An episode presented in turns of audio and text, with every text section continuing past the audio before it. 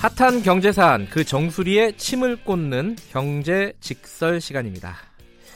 매주 어, 이 라디오를 통해서도 그렇고 팟캐스트를 통해서도 그렇고 굉장히 인기 있는 코너였습니다. 기다리시는 분들이 주변에 굉장히 많더라고요. 저 한 1년 가까이 진행을 하셨고 이 코너를 저랑은 한 넉 달 정도 진행을 하신 분입니다. 경제 알아야 바꾼다의 저자 주진영 씨 나와 계십니다. 안녕하세요. 네, 안녕하세요. 이 언제는 안 그렇겠습니까만은 어, 최근에도 이제 경제에 대한 어떤 여러 가지 논쟁과 논란과 시끄러웠습니다. 그걸 쭉 보시면서 어, 어떤 생각이 드셨는지 좀 여쭤보고 싶네요. 뭐 오늘이 이제 마지막이니까 네. 예, 사실 저도 좀 생각을 해봤어요. 왜 내가 이것을 시작을 했었는지 지나치게 우리나라의 그 언론이나 아니면은 이런 사회적인 문제에 대한 논의가 너무 지, 어, 진영 논리에 빠져서 어, 자기가 속한 진영에 편드는 쪽의 논리로만 음, 간다라는 느낌이 한편으로는 있고 근데 그와는 달리 제가 만나는 사람들은 사실은 그런 진영 논리의 식상에 있거나 아니면 지겨워하는 사람들이 제 주위에는 굉장히 많은 이 이상한 그, 그 괴리 현상이라고 할까? 뭐 이런 것들을 조금 좀 어, 좀 다른 방식으로 얘기를 하는 그런 것도 좀 좋겠다 싶어서 네. 어, 시작을 했었죠. 근데 그것이 얼마만큼 효과가 있었는지는 잘 모르겠습니다. 저는 4개월 동안 말씀을 들어보니까 주진영 씨가 말씀하시는 게 맥락이 있어요. 항상 뭐랄까요 일관된 맥락이 있습니다. 네. 이게 어떤 것들이었는지 어, 네. 스스로 좀 요약을 좀 해주실 수 있으실까요? 네, 스스로 예역을 한다면 네. 그 한국 현대 사회는 어떻게 보면은 어 이제 신타율성론이라고 볼 수도 있을 것 같아요 일종의. 네. 그러니까 뭐냐면 지금의 우리의 현대 한국 사회의 그 모, 모습은 우리가 독자적으로 결정해서 만들어 놓은 결과가 아니라 네. 사실은 많은 그 외부로부터의 영향에 의해서 조건 지어진 것이 크다. 음.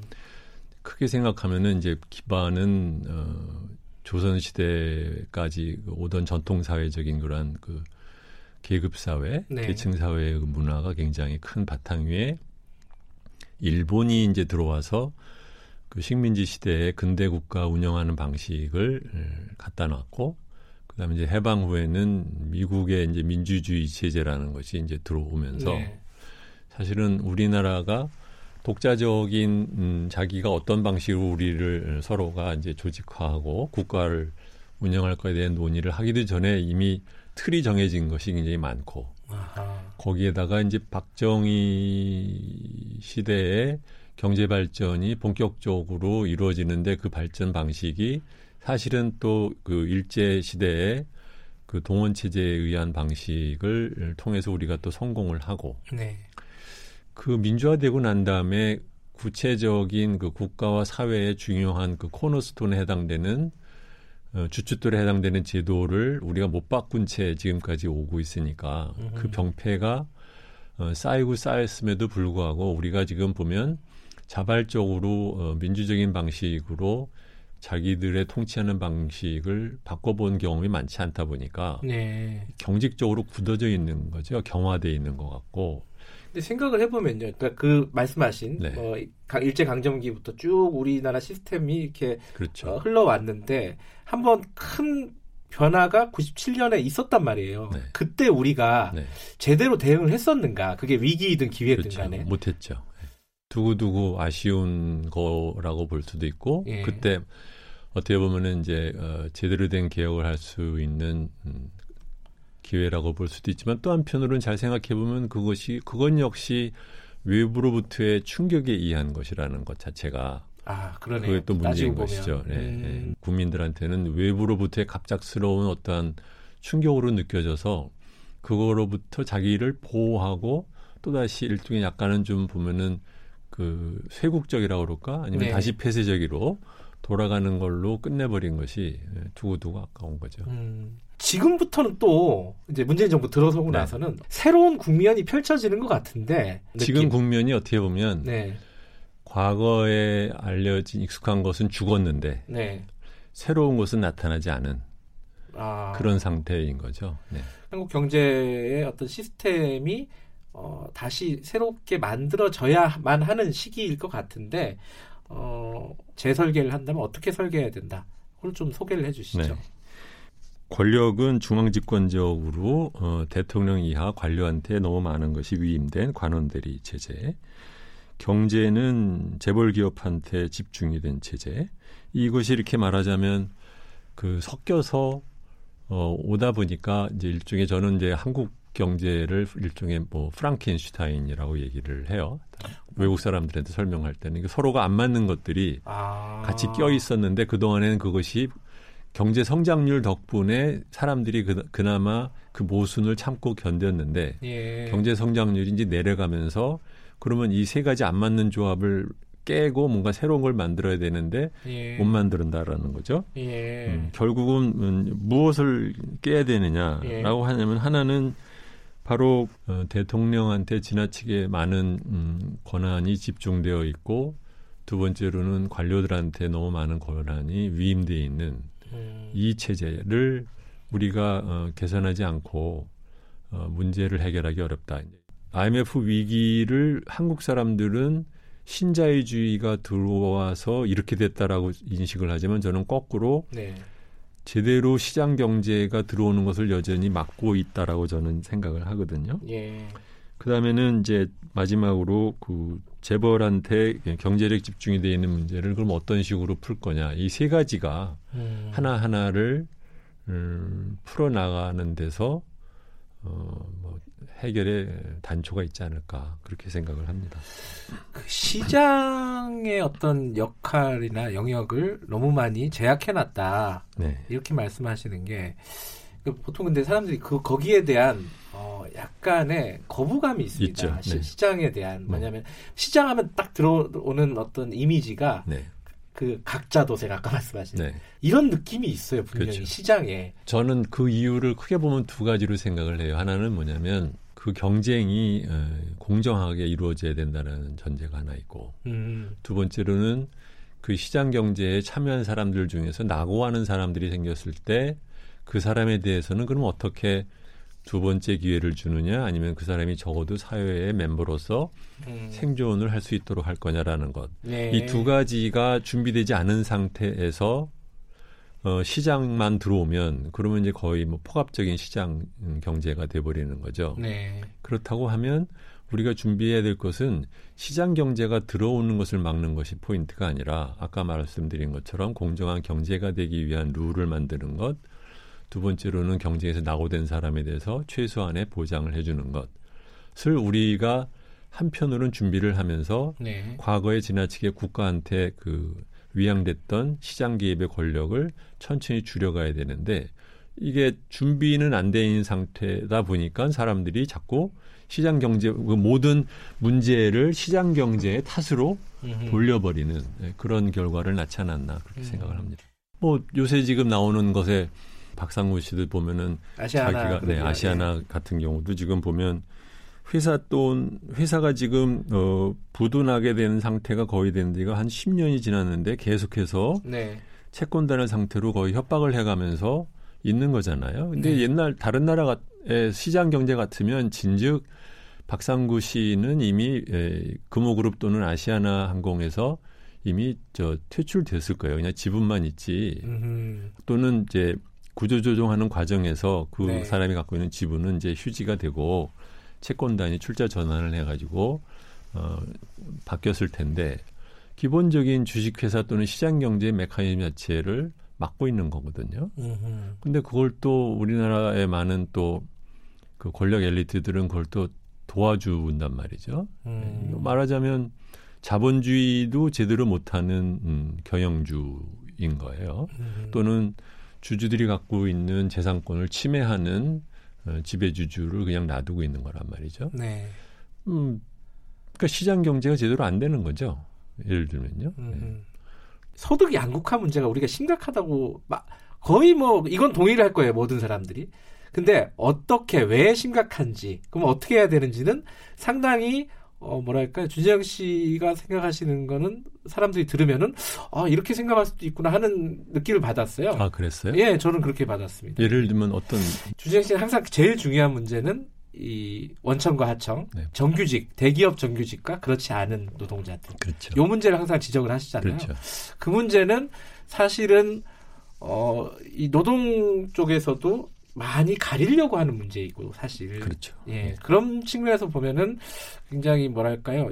어, 그냥 제 평가할 주제는 아니지만 되게 용기 있는 분석이다라는 음. 생각이 들었어요. 그 사람들이 갖고 있는 능력에 의해서 생산성에 의해서 임금이 정해지는 것이 아니라 어디에 소속돼 있느냐, 어느 부분에 인사이더 그성 안으로 들어왔느냐 못 들어왔느냐에 음. 따라서 어느 정도의 소득 차가 있을 수는 있지만 그 소득 차가 엄청나게 크다라는 음. 것이 하나 보였고 네. 두 번째로는 회사가 어, 경영이 나쁘면 어, 단기적으로는 어, 구조조정을 통해서 감원을 할 수도 있고 뭐 그런 것에 대해서 뭐 다른 나라라고는 다른 나라 노동자들이 뭐 좋아하지는 않지만 우리나라처럼 이렇게 극렬하게 반대를 하는 그런 나라도 굉장히 드물거든요. 음, 세 번째로는 회사를 이렇게 보면은 어, 나이가 한 한참 일할 나이인 45세, 50세인데 회사에서 내보내는 거예요. 임원 안 됐다고 해서. 음, 근데 그것도 굉장히 제가 보기에는 이상한 것이 아니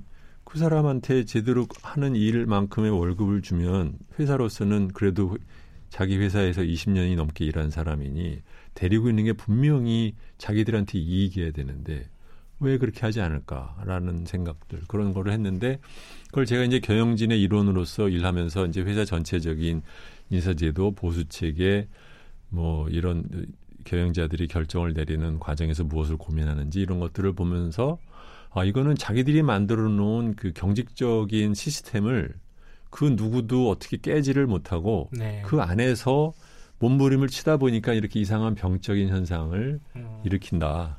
그렇게 생각을 하게 된 거죠. 알겠습니다. 지금 어, 한 1년여 동안 말씀하신 주요하게 강조했던 부분들을 간단하게 정리를 했는데 이거 말고도 물론 뭐 많은 말씀을 하셨지만은 마지막으로 지금 현재 벌어지고 있는 여러 가지 논란에 대한 뭐 정리라고나 할까요? 소득주도 성장 이 부분에 대한 평가라든가 앞으로의 전망이라든가 저는 이제 뭐 그게 대단한 무슨 경제 이론이라고 생각하지는 않고 그냥 정치적인 수사라고 생각을 하는데 네. 또는 뭐 전반적인 경제 정책 운용의 어떤 방 주요점을 어디에 뒀느냐 뭐 이런 식으로 생각하는 것까지는 뭐뭐 오케이라고 생각할 수 있는데 그것의 첫 단계를 그것을 최저임금의 대폭 인상 또는 어, 공기업의 비정규직을 정규직화하는 것으로 시작을 했다라는 것. 국민들로 하여금 소득주도 성장의 주요 어, 내용을 그걸로 인, 어, 했다는 것. 이것은 굉장히 정부가 크게 잘못한 거라고 생각을 해요. 음, 그러니까 소득주도 성장이라는 면에서 얼마든지 할 수 있는 것들 또는 봉- 더 훨씬 더 어, 중점적으로 해야 됐던 것은 부동산 정책과 복지 정책이었는데 이 두 가지는 말하자면 어떻게 보면 이제 쪼물락쪼물락 이것 조금 저것 조금 하고만 있고 임금을 갖다 프라이빗 섹터 그러니까 민간 부분의 일, 일부 사람들한테 네 돈을 꺼내서 저 사람들한테 주라는 식으로 정부가 일방적으로 개입을 했다라는 것 굉장히 잘못한 정책이라고 저는 처음부터 네. 그 발표하는 날부터 비판하는 바람에 한때는 제가 도리어 보수 언론한테 곽광을 받았는데 어 근데 진영 논리라는 것이 뭐냐면 그 당시에 진보 진영에 있는 학자들이나 하면 지식인 중에서 이것에 대해서 대대적으로 반대를 하고 나선 사람이 거의 없었단 말이죠. 음, 그거 역시 말하자면은 진영 논리의 그 위력에 말하자면 눌린 거라고 생각을 하고 그다음에 정규직화하는 것도 마찬가지인데 임금 또는 고용 체계의 경직성 때문에 생긴 것을 나름 어떻게 그 우회하기 위해서 만들어 놓은 한국 사회가 만들어 놓은 방법이 소위 말하면은 이제 하청화 자기들이 하는 업무를 점점 점점 빼서 부가가치가 낮은 업무를 하청으로 빼고 하청하는 사람한테 임금을 낮추는 방법으로 어떻게 보면은 건전하지는 않지만 나름 대체를 한 방법인데 그것을 일방적으로 그걸 갖다 공기업만 뭐 어, 정규직화한다. 그러면은 그것이 갖고 있는 여러 가지 부작용이라는 것이 있고 또 젊은 사람들이 너는 야, 나, 는못 들어가는데 어쩌다가 지금 비정규로 돼 있는 사람만 정규직 하고 난 다음에 문 닫으면 그러면 뭐냐라는 문제가 있지만 또 한편으로는 그 당시 정부가 했던 얘기가 이렇게 해서 민간 부분에서도 뭐 이렇게 되기를 바란다. 민간 네. 부분 그렇게 하나요? 안 그렇게 하거든요. 음. 그 시장 기구에 이렇게 직접적으로 룰을 세팅하는데 노력을 하는 것이 아니라 그 시장에 나오는 가격에 직접적으로 개입을 하는 것은 항상 그, 그 부작용이 크다. 그런 거죠. 신중해야 된다. 그렇죠. 네, 이런 말씀이시네요. 그러니까 많은 국민들이 제가 보기에는 네. 혼란스러우실 거예요. 그러니까 아니 이 상반되는 주장을 해도 어떻게 이렇게 극단적인 주장 두 가만 있고 가운데에 주장은 어디에 찾기가 어렵지 않느냐. 네. 저는 되도록이면 그래서 그 중간 얘기를 하려고 했던 것 같습니다. 마지막으로 청취자분들께 경제 정책이라든가 경제를 바라볼 때 요건 좀꼭 어, 주의해라. 요건 좀 염두에 둬라 라고 조언을 좀 드릴 수 있다면은 경제나 사회 이슈에 대한 것을 어, 누구한테 맡기고 그 사람들이 알아서 결정할 거라고 생각을 하면 네. 민주 시민으로서의 자격이 없다. 뭐 이렇게 말하면 말이 세네요. 그렇지만 어, 이런 거죠. 그러니까는 어, 옛날에 그 조선시대 왕조처럼 또는 뭐 독재 시대처럼 어, 대통령 또는 뭐 공무원 뭐 누군가가 대신 윗사람이 정해주면 따르면 된다라는 식의 그 수동적인 태도로서는 네. 한국 사회의 변화를 가져올 수 없다. 그러니까 음. 결국은 우리가 그만큼 더 알고 참여하는 방법밖에 없다. 뭐 그렇게 생각합니다. 오히려 어려운 숙제를 주시고 하시는군요. 지금보다 더 많이 알고 많이 참여해야 된다. 네. 네. 알겠습니다. 어, 1년 가까운 시간 동안 어, 최강 시사에서 경제 직설 맡아주셔서 감사드리고요. 지금까지 고맙습니다. 네, 안녕히 계세요. 경제 알아야 바꾼다의 저자 주진영 씨와 마지막으로 말씀을 나눠봤고요. 보다 풍부한 내용은 팟캐스트를 통해서 어, 무편집본 원본으로 다시 들으실 수 있습니다. 과거 방송도 역시 다시 들으실 수 있으니까 찾아보시기 바랍니다.